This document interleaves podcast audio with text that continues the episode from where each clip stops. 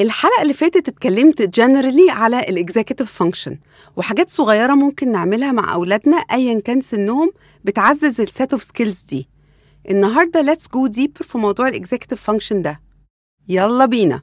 الأولاد والمراهقين اللي بيكون عندهم صعوبات في مهام ال executive function بتاعتهم عادة آه، بيلقبوا بإنهم كسلانين بينسوا كل حاجة ضايعين تايهين متدلعين.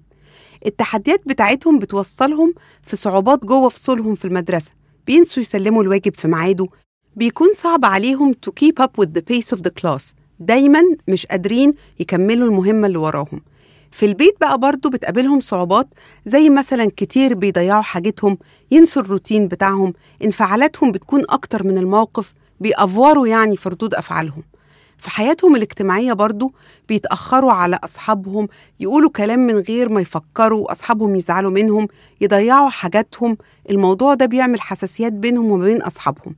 فمهم قوي عشان نساعد أولادنا لازم نفهم كل سكيل منهم عشان الولد أو البنت يعرفوا إزاي ينظموا تفكيرهم ومشاعرهم وسلوكهم للوصول لهدف معين أو إتمام مهمة معينة. هبسطها أكتر. لو المخ هو موتور عربية التعليم والسيطرة على النفس ال executive function هي سواق العربية دي أو المتحكم في الموتور. تعالوا نتكلم على كل skill أو مهارة ونعرفها كده سريعا. أول حاجة بدء المهام اللي هي ال task initiation إزاي يقدر أو تقدر يوقفوا اللي بيعملوه عشان يبدأوا مهمة جديدة. زي مثلا إزاي نسيب اللعب عشان نبدأ المذاكرة وحل الواجب. تاني حاجة السيطرة على ردود الفعل اللي هي ال response inhibition هو التحكم في ردة الفعل اللي يساعدك تحقق هدفك. تالت حاجة الانتباه اللي هو ال attention اللي هو توجيه الانتباه التركيز في ال task حتى الانتهاء منها بغض النظر عن وجود مشتتات distractions. رقم أربعة إدارة الوقت اللي هي ال time management فهم وإحساس بمرور الوقت والتخطيط الجيد للوقت والبعد عن تأجيل المهمات اللي ورانا. خامس حاجة الذاكرة العاملة اللي هي ال working memory إحنا عندنا نوعين من الذاكرة ال short term اللي هي العاملة the working memory وال long term الذاكرة اللي هي ذاكرة المدى البعيد. اللي يعني لما أفتكر معلومات أو أحداث مرت بيا من فترة طويلة أو معلومات اكتسبتها في سنين فاتوا. ال executive function اللي بيهمها الذاكرة القصيرة أو اللي هي ال working memory إن إحنا نفضل فاكرين اللي ورانا لحد ما نخلصه. يبقى هي الخطوات إيه؟ نفتكر المطلوب نفهمه ونعمله. Remember process act on it. سادس حاجة المرونة اللي هي ال flexibility اللي هي القدرة على إننا نغير ال plan بتاعتنا مع التغيير في الأحداث أو المهمات وتقبل التغيير في ال plan برضو ده مهم جدا. رقم سبعة التحكم في النفس اللي هي ال self regulation القدرة على إننا نراجع أفعالنا وسلوكياتنا ونغير اللي محتاجين نغيره عشان نوصل لهدفنا. رقم 8 التحكم في المشاعر emotional self control إدارة مشاعرنا وفهم الأحاسيس اللي بنمر بيها عشان ما نقعش في مشاكل بسبب سلوكياتنا. رقم تسعة إنهاء المهمات اللي هي التاسك completion نفضل حاطين تركيزنا وطاقتنا في المهمة اللي في إيدينا لحد ما تخلص. رقم عشرة التنظيم اللي هو ال organization نبقى عارفين حاجتنا فين سواء الأغراض الشخصية أو حاجة المدرسة أو الشغل وكل حاجة تكون في مكانها. رقم 11 التخطيط ووضع الأولويات اللي هو ال planning and prioritizing. إزاي نعرف نفرق إيه الأهم فالمهم ونحط خطة لتنفيذ الهدف. أبسطها تحضير شنطة المدرسة شنطة سفر وهكذا. علم ال neuroscience كان فيه research جامد جدا في آخر 20 سنة على ال executive function وقالوا إن المركز اللي مسؤول في المخ على ال executive function هو ال frontal lobe اللي هو ال rational mind اللي لا يكتمل إلا في أواخر العشرينات من العمر. عشان كده ال executive function skills بتاخد وقت كبير على بال ما تكون fully functioning وده بيدي مساحة كبيرة جدا للتطوير والتحسين. وإن برضو نسد أي ثغرات في أداء الوظائف دي. بمعنى تاني ال executive function هي آخر حاجة بتتم نموها في الإنسان. It is a work in progress. المهم نكون ماشيين في الاتجاه الصحيح. وناخد بالنا من أي علامات تكون مهمة محتاجين فيها تدخل مبكر وحل مشاكل قبل ما تحصل. فمهم جدا الأهل والمدرسين يكون عندهم صبر جامد جدا للأطفال اللي عندهم struggles في أي مهمة من مهمات ال executive function عايزة الصراحة كونك أم هو الاختبار الحقيقي لل executive function بتاعتك. وعشان نفهم أكتر ال executive function ودورها المهم في حياتنا تعالي نشوف إحنا بنستخدم إزاي ال executive function بتاعتنا في ال day to day life كل أم هي ال CEO أو الرئيس التنفيذي لأسرتها. هي اللي بتنظم الجدول المسؤولة عن وضع الخطط وتغييرها. لو في أي حاجة لكده بتحط أولويات حياتها وأسرتها وبتخطط للحاضر وهي حاطة عينها على المستقبل. المهارات إنك تديري بيتك هي نفس المهارات اللي مطلوب منك تعلميها لأولادك. يعني فكري كده عشان تخططي رحلة لعيلتك بتعملي إيه. يا نهار أبيض على كمية ال executive function من أول وضع اختيارات للرحلة طبعا putting into consideration ال budget وإيه اللي الولاد عايزينه وترتيب الإجراءات وأماكن الأوتيلات وتذاكر طيران لو في سفر بره البلد. لوضع برنامج يرضي جميع الأطراف لتجهيز شنط السفر متابعة الأولاد عشان ما ينسوش حاجة وتبقى الرحلة نكد. ولو بتشتغلي تعملي handing over وتتأكدي إن الشغل هيمشي سموث وإنتي مش موجودة. كمية ال details مش طبيعية. وكلها محتاجة executive function skills. فأنت بتستخدمي ال skills دي كل يوم سواء واعية لكده أو لأ. المهم برضو نعرف إن الأولاد بيتعلموا at their own pace. مثلا في أولاد بيتعلموا القراية بدري قوي with minimal help وفي أولاد بتكون on target في القراية وفي أولاد محتاجين تدخل عشان يساعدهم يقروا بطلاقة بس كلهم في الآخر بيتعلموا القراية.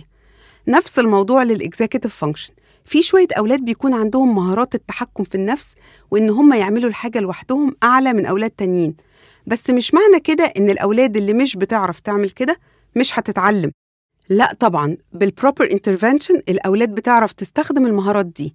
وبرضه لازم نعرف إن الأولاد اللي ال executive function skills بتكتسب بسهولة برضه بيمر عليهم أوقات وال functions دي بيحصل لها lapsing ومحتاجين توجيه دايما من stable adult في حياتهم. أهم حاجة لازم ناخد بالنا منها بلاش نوصل للأولاد والبنات اللي عندهم challenges إن هم يحصلوا ال executive function skills إنهم lazy أو كسلانين أو أغبياء. الموضوع ده لو دخل في عقلهم الباطن بيصدقوه وبيكون stigma تلزق فيهم. تعالوا ندخل أكتر في عالم ال neurodivergent kids وال executive function طبيعي جدا إن وجود طفل neurodivergent بيكون مرهق وضغط على أعصاب أي أم وأي أب. مهما كان عندهم صبر لأن اللي ممكن يكون بديهي عند شخص ممكن يكون الطفل أو الطفلة دي مش قادرين يفهموه أو يتعاملوا إن ده شيء بديهي. يعني مثلا لو الطفل أو الطفلة عندهم واجب وهم عملوه فعلا البديهي إن هم يسلموه للمدرسة في الوقت. ممكن ده ما يحصلش وينسوا ياخدوه المدرسة أصلا في اليوم اللي المفروض يسلموه فيه. حاجة تانية مثال كلنا بنشوفه إن الحاجة اللي بتاخد 10-15 دقيقة ممكن حد يقعد فيها ساعتين مثلا. فالأهل مش فاهمين إن المهارات بتاعة التركيز وإتمام المهمات لازم تكون حاضرة عشان فعلا التاسك تاخد من 10 ل 15 دقيقة فعلا. فلازم الأهل اللي يكون عندهم تفهم للوضع ده ويحطوا نفسهم مكان أولادهم. لما كانوا بيتعلموا حاجة جديدة وتشالنجينج ولازم يكون عندهم رأفة شوية عشان يحسوا بكم الصعوبات والتحديات اللي بتمر بأولادهم. وافتكروا إن مفيش طفل أو طفلة عايزين يكونوا كسلانين أو فاشلين هم بس مش عارفين إزاي يكونوا ناجحين. خلي عندنا صبر وحكمة وتفهم للمصاعب اللي بتمر على الأولاد لأن الأولاد اللي عندهم executive function challenges مش بس بيتعبوا مع تعليم الحاجات الجديدة لأ ده مع الروتين اللي هو بيتعمل كل يوم. هل مرة قلتي لابنك أو بنتك مش لازم أفكرك أو أفكرك كل يوم تعملوا كذا وكذا؟ دي حاجة بنعملها كل يوم؟ هم برضو بيعانوا مع الروتين. ولازم نعرف إن تعليم مهارات ال executive function عاملة زي ما نتعلم وصفة جديدة. لازم كل مرة نراجع ال ingredients وطريقة عمل ال recipe وتحديد الوقت اللي بتاخده عشان تجهز ونمشي بالخطوات والمقادير مظبوطة. تاني مرة بنعملها أحسن من المرة اللي قبلها وبعدين كل ما بنتمرن أكتر وبنعملها أكتر بنحسن أدائنا. وبعدين يجي يوم يكون ملناش نفس وتعبانين وفي حاجة مأثرة علينا نعملها وتطلع وحشة جدا ونرجع تاني نتحسن وهكذا. من الآخر practice makes perfect when it comes to the executive function skills. وأهم ثلاث حاجات أو هم حجر الأساس عشان ندرب أولادنا على الروتين things بالذات زي مثلا يعملوا الواجب بتاعهم يرتبوا سريرهم I hope that you train them to do so. ما ينسوش حاجتهم في المدرسة يغسلوا أسنانهم. هم ثلاث حاجات. أول حاجة ال modeling إن إحنا نعمل المهام دي قدامهم. تاني حاجة ال repetition التكرار. تالت حاجة ال consistency اللي هي المداومة أو الاستمرارية. يعني لو استسهلت وعملت لهم كل حاجة عشان اليوم يعدي وخلاص كده مش هيتعلموا حاجة. أنا عارفة الظروف والصعوبات ومشاكل الطفل اليومية بس نتعب شوية عشان مستقبل أولادنا يكون أحسن عشان تعلموهم ال independence ابدأوا واسألوا نفسكم إيه الحاجات الأهم؟ فالمهم وابدأوا بمهام صغيرة ومش يعني مرة واحدة هيجهزوا شنطتهم ويعملوا واجبهم لوحدهم. Start small to build big habits. بيقولوا إيه؟ Small changes بتعمل big results.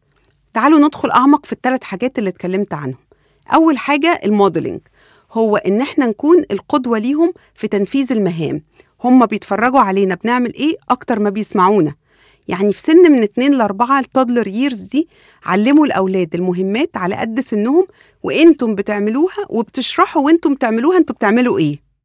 كل المراحل العمرية بتستفيد من ال modeling ده إحنا لما نكون مش عارفين حاجة بنفتح اليوتيوب ونشوف الخطوات ولما بنتفرج على حد بيعمل حاجة بنتعلمها أحسن من مجرد قراية الخطوات بنفسنا.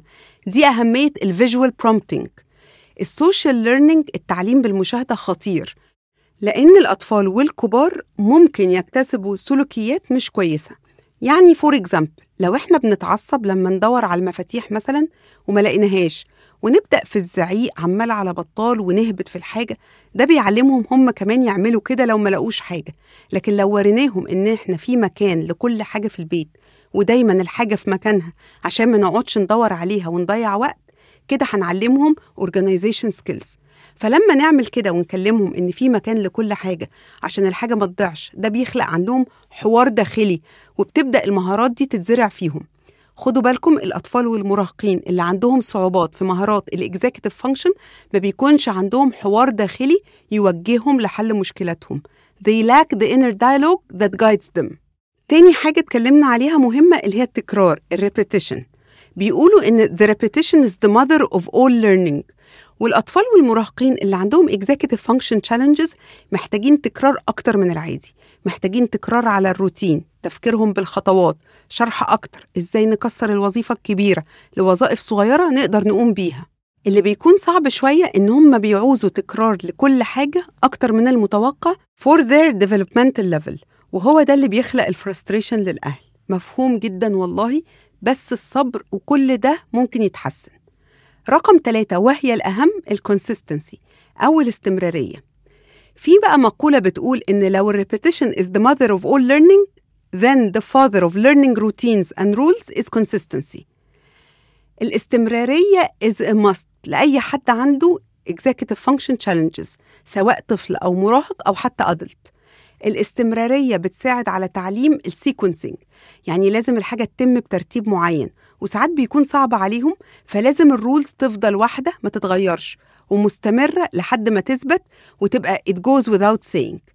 هنا لازم نفرق ما بين حاجتين ال consistency وال rigidity في فرق لأن ال consistency إن إحنا نعمل اللي بنقول عليه ولكن ال rigidity هي التمسك بخطوات حتى لو في داعي لتغييرها. ال consistency هي من أصعب الخطوات لأي أهل خصوصا لما بيكونوا تعبانين وما عندهمش طاقة من كتر الفرهدة بتاعت طول النهار. تعالوا ناخد example كده لو في حد عنده طفل يعني لازم يعمل الواجب بتاعه قبل ميعاد تمرين الكورة فهو عايز يروح تمرين الكورة مثلا وقعد يأخر في الواجب. فأنا النهاردة عندي consistency إن أنا لازم يخلص الواجب عشان نروح تمرين الكورة وأكيد كل أهل عايزين يودوا التمرين لأن ده بيديهم مهارات وحاجات بيكتسبوها حلوة جدا من اللعب الجماعية والرياضة عامة. طب هنعمل إيه لو الطفل فضل دايما يأخر الواجب عشان يجي ميعاد الكورة فننزل نروح الكورة وما نعملش الواجب؟ مفيش إجابة صح. كله هنا بيعتمد على إنك تسألي نفسك هو ده موقف معين حصل مرة ومش هيتكرر تاني ولا ده بقت عادة هتكتسب؟ لو ده موقف كده مؤقت غيري ال rule وفهمي الطفل أو الطفلة إن ده شيء حصل مرة واحدة ومش هيتكرر تاني. لكن لو الموضوع بقى عادة إنه يأخر الواجب عشان ما يعملوش عشان يروح الكورة لازم نغير الاستراتيجي بما يتناسب مع الموقف. يعني it's trial and error game لحد ما استراتيجي تجيب نتيجة وأكيد في حاجة هتجيب نتيجة. ال combo بتاع ال authoritative parenting اللي هو love and limits هو اللي بيجيب أحسن اوتكم للمواقف اللي زي دي. المهم برضو يبقى في consistency في توحيد الرولز عند الأب والأم. ما ينفعش الأم تقول لأ على حاجة والأب يكون له رأي تاني. وده يظهر قدام الولاد. اتفقوا على رأي واحد بس. يعني لو قررتوا تلغوا تمرين هم عايزين يروحوه. خليه بحب وتفهم. يعني أنا عارفة حبيبي إنك زعلان ومتضايق إنك ما رحتش تمرين الكورة. اللي إنت بتحبه قوي وشاطر فيه. بس إحنا عندنا rule لازم نخلص الواجب قبل الكورة. ممكن إن شاء الله أساعدك المرة الجاية تبدأ بدري شوية وتقدر تروح التمرين إن شاء الله. والله ال combo ده له مفعول السحر. يا رب أكون قادرة أوضح لكم أهمية ال executive function ولسه كلامنا مخلصش ومستنية أي تعليقات تبعتوها لي على الفيسبوك أو إنستجرام. ولو سمحتم كمان تعملوا subscribe على البودكاست و rating لأن ده هيساعد إن البودكاست توصل لناس كتيرة قوي.